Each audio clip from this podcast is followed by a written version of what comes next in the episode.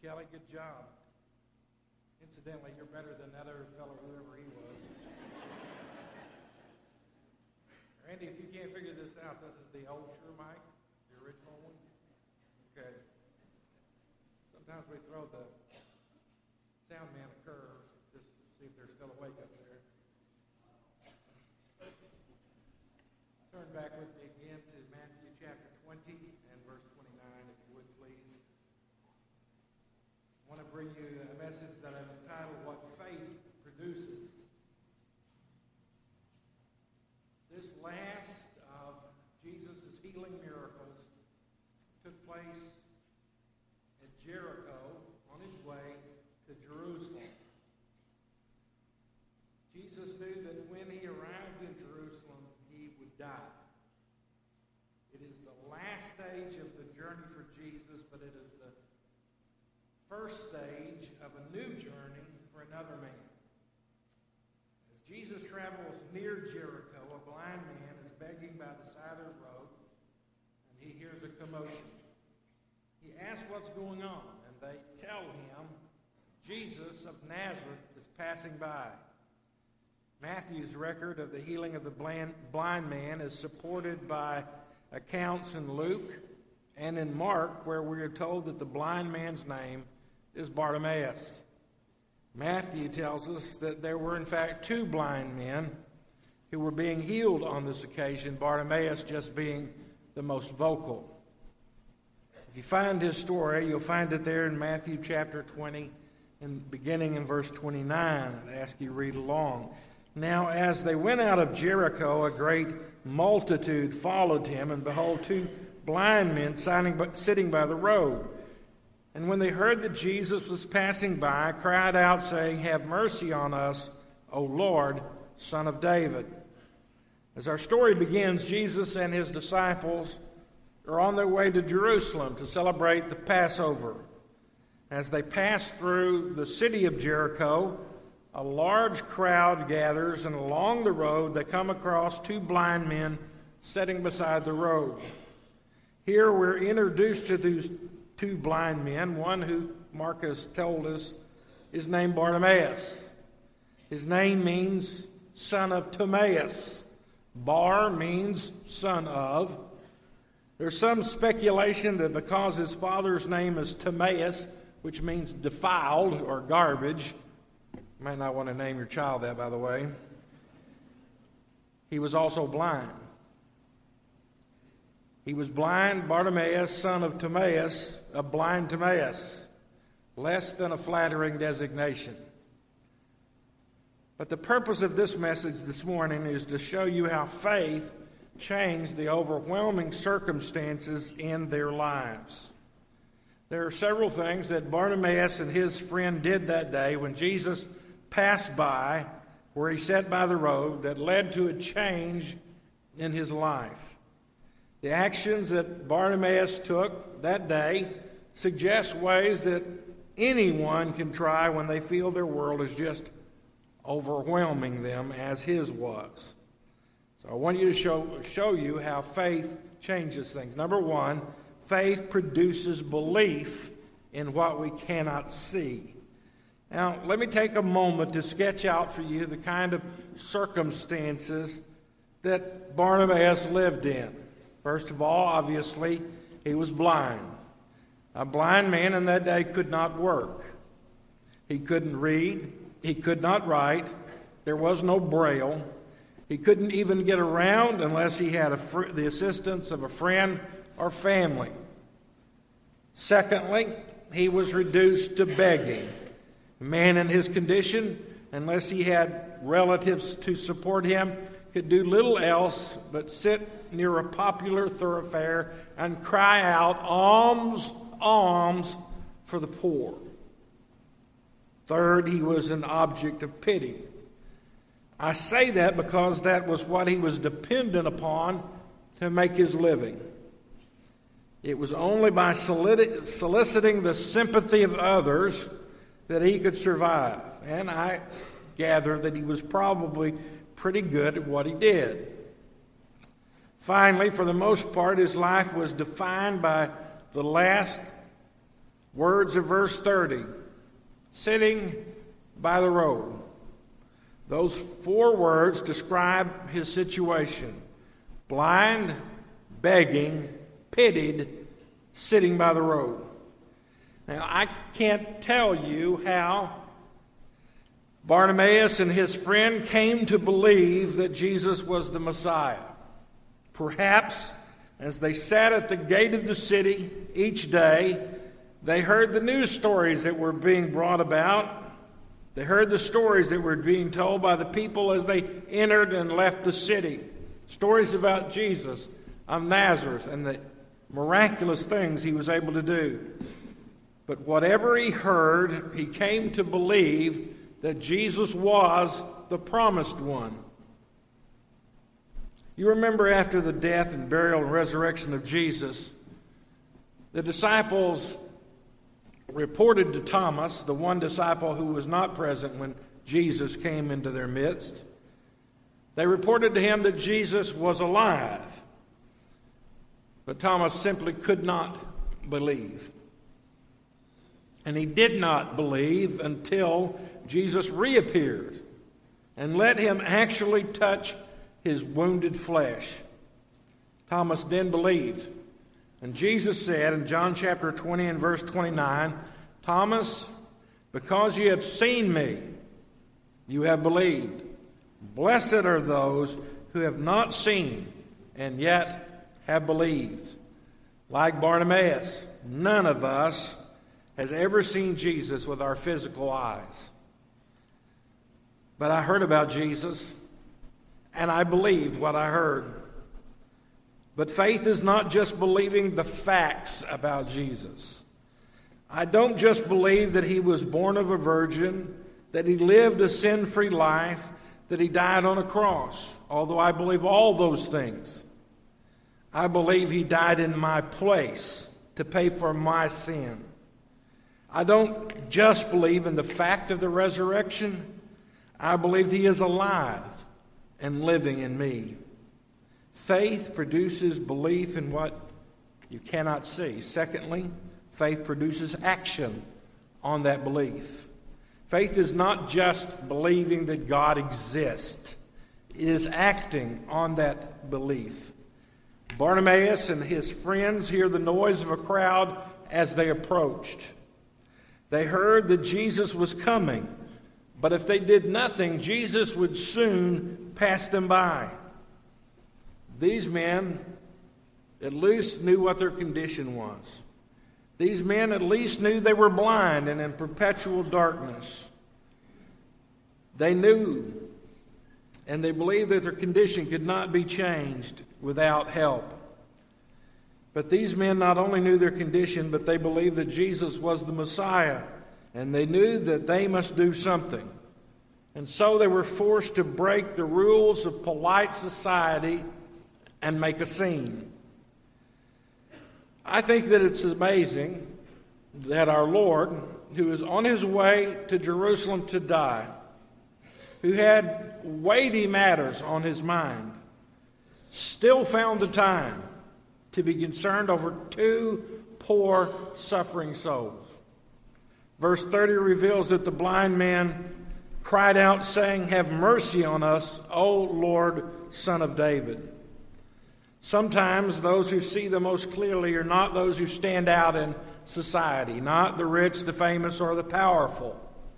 In fact, these blind men stand in stark contrast to the rich young ruler that we talked about earlier. By their very choice of words, and use of the title Son of David, the blind men are revealing that they recognize who Jesus was. They recognize that he is the Messiah, the promised seed of the line of David. The recognition of who Jesus was was the basis of everything else that's going to happen, even today. What you believe about the person of Jesus is the single most important thing in your life. It is that question alone on which all of eternity rests. Who is this man they called Jesus? That day, when Jesus passed by, Bartimaeus and his friend were suddenly faced with the biggest decision of their lives. Would they continue to be dependent upon others where they felt safe, or would they assume responsibility for themselves and cast their fate with Jesus? They chose to cry out to Jesus. Herbert Lockyer, in his book, All the Miracles of the Bible, points out ordinarily, as a beggar, Bartimaeus would have sought to make capital out of the crowd. More passerbyers meant more money in his box. But as sight was more important to him than money, he deliberately sacrificed financial advantage for eyesight. He would have been a fool had he acted otherwise. Would it that many today who are too busy making money to think about their soul salvation would realize what a treasure they are sacrificing? We have to think about our own condition for a moment this morning.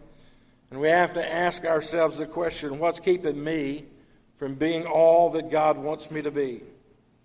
Sometimes we're so involved in the blame game we blame our parents or society or our, our nationality or our rotten luck in life. Sometimes we even blame it on the weather, but you're free to do that if you choose, but there's a price for that dubious freedom, and that price is staying where you are. I don't want you to miss the truth here. Jesus never passed through Jericho again. Do you know that the average person doesn't have unlimited opportunities to be saved? It could be that you've had some narrow escapes in your life, times when you said to yourself, I could have died. Maybe you've experienced an illness or some brush with death that really got your attention. Maybe at that time you thought, you know, I don't really know if I'm ready to meet my Maker. Perhaps you even intended to do something about it, but once the pressure was off, you didn't do anything. It may be that you've sat in church and service after service where you felt the tug of the Holy Spirit at your heart, but you didn't do anything about it. Consider with me the moral of the story here Jesus didn't pass this way anymore. You need to understand that if you allow salvation to pass you by, you may never have the opportunity again. When you know that you're lost and you know that you have no claim on heaven and you want to change the direction of your life, that is the time to come to the Lord. The prophet Isaiah warned, and his warning is still relevant. Isaiah 55 6 says, Seek the Lord while he may be found, call upon him while he is near. In fact, statistically, the longer you wait, the less likely you will make a salvation decision. Thomas Rainer, in his book, The Bridger Generation, notes that 81% of those people who became Christians became Christians before the age of 19. Human reasoning may tell you you have plenty of time to be saved, but that may not be true. Faith produces action on that belief. Third, faith produces persistence in the face of obstacles. These blind men, as I've already said, stand in stark contrast to the rich young ruler. The rich young ruler dropped his spiritual quest when Jesus presented him with an obstacle, telling him in chapter 19, verse 21 Go and sell all that you have and give to the poor and come and follow me. The blind men also faced an obstacle the obstacle of the disapproval of others, but they persevered. First of all, look at they were warned to be quiet in verse 31. Then the multitude warned them that they should be quiet, but they cried out all the more, saying, Have mercy on us, O Lord, Son of David. Those leading the way into town, perhaps some of them were the elders of Jericho, may have been irritated by the interruption and unseemly disturbance caused by the blind men. What these men were, were, shouting was dangerous within the hearing of the Romans. And what these men were shouting could bring trouble from the Jewish religious leadership. It says at first the blind men called out, but when they tried to make them be quiet, they cried out even reality, they didn't get softer. They had to yell even louder because they had to raise their voice above the people who were telling them to shut up. But they refused to be silenced by people trying to rebuke them who had no knowledge of the misery of their situation. Sometimes we hear the same sort of thing. Others may threaten those who have a loud and boisterous faith. You may be politely at first asked to quiet down. Talk about your faith with passion. You may get expressions of concern about the inappropriateness of your emotions. Allow others to see your brokenness, and you will be reprimanded for being too open. If you cry in the service, or you pray at the altar, or you sing too loudly, or if you actually raise your hand, what will people think? Anyone that doesn't look like me, dress like me, act like me, believe exactly like me is threatening to me. The sad truth is that many people want a church that comforts their challenges rather than challenging their comforts. Secondly, they're asked what they wanted. Jesus not only heard the cry, but more importantly, he heard the pain of these men. So in verse 32, he says, So Jesus stood still and called them. Mark adds in his gospel, Jesus stopped and said, Tell him to come here. And Bartimaeus threw aside his coat, jumped up, and came to Jesus. In the second part of verse 32, Jesus asked the men, What do you want for me to do for you? It seems like a rather silly question, doesn't it? What blind person doesn't want to see? It is not that Jesus doesn't know what these men wanted. It is that Jesus wants them to admit their need. In contrast with the rich young ruler of the previous section, the blind men did. He admitted his need and he pleaded for mercy. Bartimaeus and the other man knew exactly what they wanted, and they said to him, Lord, that our eyes be opened. Persistence produces, faith produces persistence in the face of obstacles. And fourth, faith produces reward from the Lord. And so Jesus had compassion and touched their eyes, and immediately their eyes received sight. Now, Luke's account in Luke chapter 18 links this man's faith to his receiving his healing. He says, Receive your sight, your faith has made you well. And immediately he received his sight and following, following him glorified God. Just how this miracle healing occurred, we are not told. Matthew tells us that he touched his eyes. Mark says that his faith had made him well. Luke tells us that Jesus said, just receive your sight. No matter how that restoration was accomplished, whether it was by touch or a spoken word or both, the healing was instant and complete. I think it's important to note that the healing was not contingent upon anything that they could offer Jesus. They did nothing in advance to prove their sincerity, and they did not promise to do anything for Jesus afterward.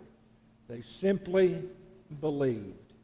Faith produced reward from the Lord. And fifth and finally, faith results in following Jesus. And immediately their eyes received sight and they followed him. I believe that the reality of these men's faith is not seen so much in their healing, but and their willingness to follow Jesus and glorify God. We need to reach out and trust as these men did Praise God after receiving blessings from God's hands, and we need to follow Jesus. If you want to know if you're a real Christian, real Christian, then consider this. Take a look at your life. Whom do you follow? What are the great ambitions that drive your life? The one who has really come to Jesus for salvation will always be known by the general direction of their life. God has no policeman who will grab us by the neck and say, You have to read your Bible, you must go to church, you need to give to missions. When God created man, He created us superior to all other creatures. He gave us power. And that power and privilege was the power and privilege of choice. He will never force us. With the privilege of choice goes the terrible responsibility, however, of living with the results or consequences of our choices. Luke's gospel asks, and immediately he received his sight and followed him, glorifying God, and all the people, when they saw it, gave praise to God. Apparently, Bartimaeus kept glorifying God as loudly and persistently as he had once cried for help. The effect that was that others who witnessed this gave praise to God also. The blind man's life was transformed, and his transformed life led the people to praise God also. The blind men realized a crucial truth Jesus is not a means to an end, Jesus is the end itself. Let's pray. Father, we're so grateful for what Jesus has done for us. He's given us spiritual sight. When we realized that we were sinners and we came and asked to be forgiven and knew that our sins had been forgiven. There may be someone here this morning that needs to make that decision, Lord, and I pray that you'd speak to their hearts, help them to realize that they are sinners, completely lost without you just as all of us once were. But that salvation is available by taking that free gift that is offered. Jesus Christ died on the cross to pay the penalty for their sin. And all they need to do is accept that payment in repentance and faith. Father, we ask that each of us might be made aware of the great cost of our salvation and be working diligent in our lives to see that faith does produce fruit, fruit that a lost world can see. And like the blind man, we might lead others to come to, new, to know you because they see our transformed life. Father, whatever it is that you want to do in this time, we want to turn this invitation over to you. We ask it in Jesus' name. Amen. We just